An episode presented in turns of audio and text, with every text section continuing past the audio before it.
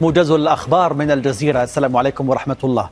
حذرت السلطات العسكرية الانتقالية في مالي وبوركينا فاسو وغينيا كوناكري من أن أي تدخل عسكري ضد النيجر وقال بيان مشترك لبوركينا فاسو ومالي إن أي خطوة كهذه ستعتبر بمثابة إعلان حرب ضدهما وستؤدي لانسحابهما من الإكواس. وكان متحدث باسم ما يطلق على نفسه المجلس الوطني الانتقالي في النيجر. قد اتهم وزير الخارجية القائمة بأعمال رئيس الوزراء بتوقيع وثيقة تسمح لفرنسا بتنفيذ هجمات على مقر الرئاسة بهدف تحرير الرئيس المحتجز محمد بازوم. هذا وقد نفت وزيرة الخارجية الفرنسية ما وصفته باتهامات قادة الانقلاب بشأن تدخل عسكري فرنسي في النيجر وأضافت أن عودة رئيس النيجر ممكنة وضرورية وأنه يجب عودة النظام الدستوري بسرعة. في الأثناء قال مسؤول في الخارجية الأمريكية إن واشنطن لا تزال تقيم الأوضاع في النيجر مشيرا إلى وجود فرصة ضئيلة للرجوع عن الانقلاب.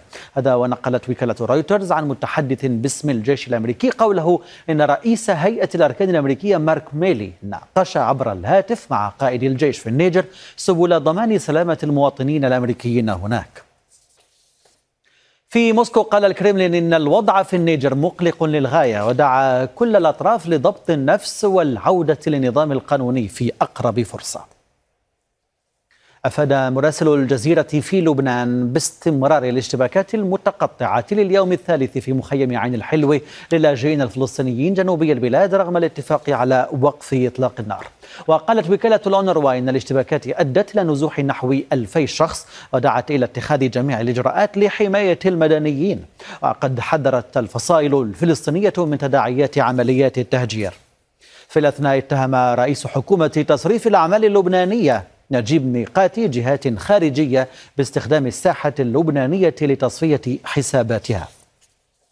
أعلن وزير الخارجية الأوكراني اتفاق بلاده مع كرواتيا على إمكانية استخدام الموانئية الكرواتية لتصدير الحبوب الأوكرانية. من جهتها قالت المندوبة الأمريكية في مجلس الأمن الدولي إن البدائل لتصدير الحبوب لا يمكنها استيعاب السعة التي تستوعبها موانئ البحر الأسود.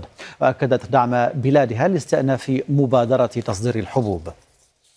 في السودان قال مصدر عسكري بالجيش للجزيرة إن الطائرات الحربية قصفت أهدافا لقوات الدعم السريع جنوبي الخرطوم وردت قوات الدعم بالمضادات كما أفاد مراسلون بوقوع اشتباكات من الأسلحة الثقيلة في مناطق متفرقة من مدينة أم درمان.